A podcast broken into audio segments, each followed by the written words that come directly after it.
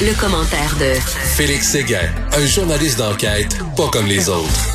Et quelle bonne question d'éthique, mon cher Félix. Alors, une femme qui est victime de violences conjugales, euh, son euh, conjoint euh, voulu la tuer.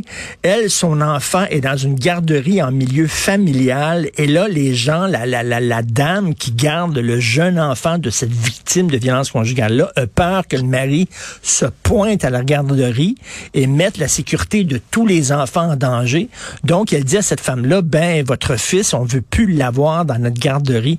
Et, écoute, Félix, si j'avais une garderie en milieu familial, j'aurais peur aussi que le conjoint se pointe puis commence à être violent. Tu comprends? Oui, on a d'autres choix que d'aborder ce débat de manière frontale, euh, Richard, parce qu'il n'y a pas, on dirait que, tu vois, il n'y a pas de, il y a pas de bonne issue. La somme des mhm. inconvénients dans cette mhm. affaire-là euh, et la somme des avantages est très difficile à quantifier, si bien que c'est difficile d'être campé euh, d'un côté ou de l'autre. Alors Camille Payan, dans le dans le journal de Montréal aujourd'hui, nous apprend que c'est cette mère de famille qui s'appelle euh, Stéphanie Spénard qui a été victime.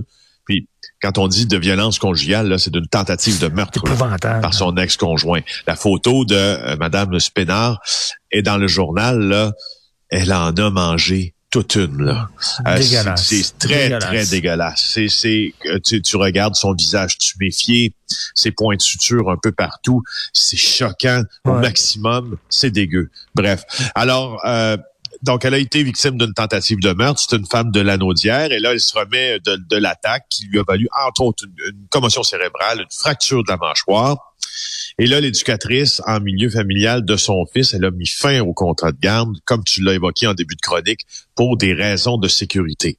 Madame Spénard, elle comprend que la violence de son ex-conjoint peut euh, effrayer les autres, mais en même temps, elle est devant une situation qui est ben aussi inacceptable de son côté. Ben On l'a dépouillé de sa dignité, son conjoint l'a dépouillé de toute dignité, l'a dépouillé en la violentant, puis en essayant de la tuer, il l'a il, l'a mise à terre, cette femme-là.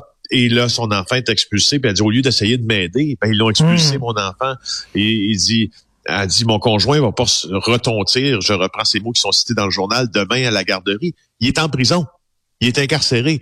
Il ne sera peut-être pas incarcéré tout le temps, mais alors, tu vois... Ben, c'est euh, ça, c'est qu'il était en prison, le gars. Là. Il, se pointera pas en garderie. si, à un moment donné, il sort de prison, la question pourrait se poser. Mais là, actuellement, il est, en dedans. J'espère d'ailleurs qu'il est en ben, dedans, puis pour longtemps, j'espère. Oui, mais le, oui, tu as raison. Puis moi, ce que le débat peut-être qu'on a à faire là-dessus s'inscrit dans ce débat beaucoup plus large sur la violence faite aux femmes, sur la prévention des féminicides. Hein. Tu sais qu'on est à 18 féminicides maintenant depuis le début de l'année. Et là, sur toutes les tribunes des politiciens, le premier ministre en tête, Martel, euh, Martel ces mots qu'il faut parler à nos gars, qu'il faut en faire plus, qu'il faut enrayer un problème qui, semble un peu structurel chez, chez la manière dont on prévient la violence chez les hommes, puis chez la manière dont on traite les victimes de violences conjugales aussi. Mm. Ben là, on est en plein dedans. Là, le problème de structure, il est là. S'il n'y a pas euh, s'il n'y a pas un train, là, puis quand je te dis un train, là, c'est un train à un train de 6 km qui accompagne ces, ces femmes-là pour que la première des choses que l'on fasse quand elles ont des enfants, soit en centre de petite enfant, soit en garderie, en milieu familial, c'est que l'enfant n'en paie pas le prix. Tu ben peux pas faire ça. Moi, moi, tu vois, finalement, je dis que je dis que c'est difficile non, parce à là, on la rend, oui, on, on la rend, on la rend deux fois victime. Écoute, je vois, je regarde encore la photo. Je suis tellement choqué. Là. La fille, elle, elle, ne mangé une...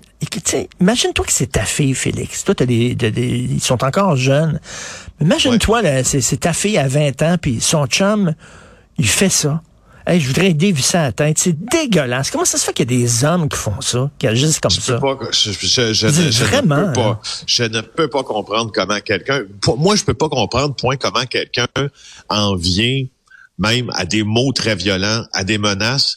Alors, si je te dis ça, c'est bien sûr explicitement que je te dis aussi que je peux pas comprendre quelqu'un qui utilise ces points, quelqu'un qui quelqu'un qui violente une femme, mais même quelqu'un qui violente un autre être humain. Moi, je suis totalement, je suis euh, je suis intolérant à cette hmm. violence-là. Puis en plus, dans le cas de Guy Benoît, nommons-le, l'ex-conjoint de Madame, euh, il, quand il lui, quand il l'a tabassé puis il a tenté de la tuer, c'est qu'elle avait refusé ses avances alors qu'il voulait avoir une relation sexuelle. Euh, et c'est ce qu'il a trouvé comme réponse. Il va revenir en cours vendredi, d'ailleurs. Euh, vendredi qu'il va revenir en cours. J'espère, j'espère qu'il va avoir une Christine grosse sentence et non une sentence bonbon. Écoute, euh, rapidement, parlant de procès, donc, euh, Ghislaine Maxwell, donc, deuxième jour de son procès. troisième. troisième, pardon, oui. Ouais, ouais, troisième, troisième jour de son procès. Euh, non, t'as raison, c'est le troisième jour aujourd'hui, mais c'était le deuxième jour hier. Voilà, c'est toi. Bravo. Euh, deux morceaux de robot pour toi. Alors, on a entendu le témoignage hier de Jane, une jeune fille qui avait 14 ans quand elle a été euh, rabattue, on pourrait dire, par Ghislaine Maxwell, qui l'a approchée euh, alors qu'elle était, euh, alors qu'elle demeurait dans le Michigan. Et là, tu vas voir que il y a un, il semble y avoir là un pattern dans ça ou un modus operandi. Elle euh, se trouve dans le Michigan. Son papa était décédé d'une leucémie. Donc, elle était dans une colonie de vacances artistiques. Moi, je, crois que cette histoire-là, on l'a entendu dans le documentaire que tu as vu probablement, là, comme moi, là, sur Netflix. Filthy Et là, euh, euh, Filthy Rich, exactement. On l'aborde dans le Michigan, première fois en 94. Elle est, comme je te dis, dans un camp de vacances. Elle mange des glaces, elle mange des crèmes glacées avec ses amis. Et là, euh, Ghislaine Maxwell euh, l'aborde. Là, Epstein se joint à eux. Et il apprend que euh, elle vit là normalement le reste de l'année quand on n'est pas à ce camp-là à Palm Beach en Floride. On sait qu'il a une résidence à Palm Beach. On sait qu'il bénéficiait aussi de la complaisance de la police de Palm Beach, Jeffrey Epstein. Alors. Mm. Euh, alors Epstein finalement euh, va, va, aller plus loin selon euh, le témoignage de Jane, c'est qu'elle va inviter la mère de Jane pour le thé. Je ne sais pas si c'était le high tea, mais en tout cas c'est le thé. Et puis là, on la complimente sur ses, ses, talents artistiques. Donc, on lui propose un soutien financier. Et là, il devait arriver ce qui arriva. Maxwell n'amène chez Epstein. Epstein se livre à des attouchements sexuels. Et Maxwell participe et là, on parle d'une jeune fille de 14 ans. Alors, Maxwell participe. Elle agissait, je cite l'article de France Presse, comme si c'était normal, en lui montrant notamment comment Jeffrey voulait être massé. Mais là, ses amis là qui allaient euh, à bord de son avion et qui allaient sur sa fameuse île savaient ce qui se passait. J'ai de la difficulté à croire. Puis il y a des, là, il y a des, il y a des noms qui ont été, je pense, cités, là, qui sont sortis en procès. Oui, ouais, l'affaire avec les noms qui ont été cités hier, c'est que c'était, c'est des noms où il y avait eu certaines admissions déjà parce que là, on a entendu le pilote euh, du jet, le fameux Lolita Express, là, de Jeffrey Epstein, qui s'appelle Lawrence euh.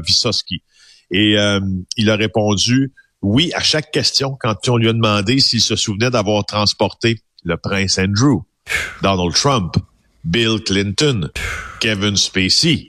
Alors là, tu vois, ça commence. là. Ces noms-là, par exemple, ils étaient déjà sortis. Tu t'en rappelles comme moi. Oui. Sauf que là... Là, ces gens-là vont dire, ouais, mais on allait, sur, on allait sur son île. Oui, on était transporté dans l'avion. Oui, mais on ne savait pas ce qui se passait. J'imagine c'est ça qu'ils vont dire en tout cas, oui, on verra, là. On verra si effectivement ces gens-là ont participé à ça.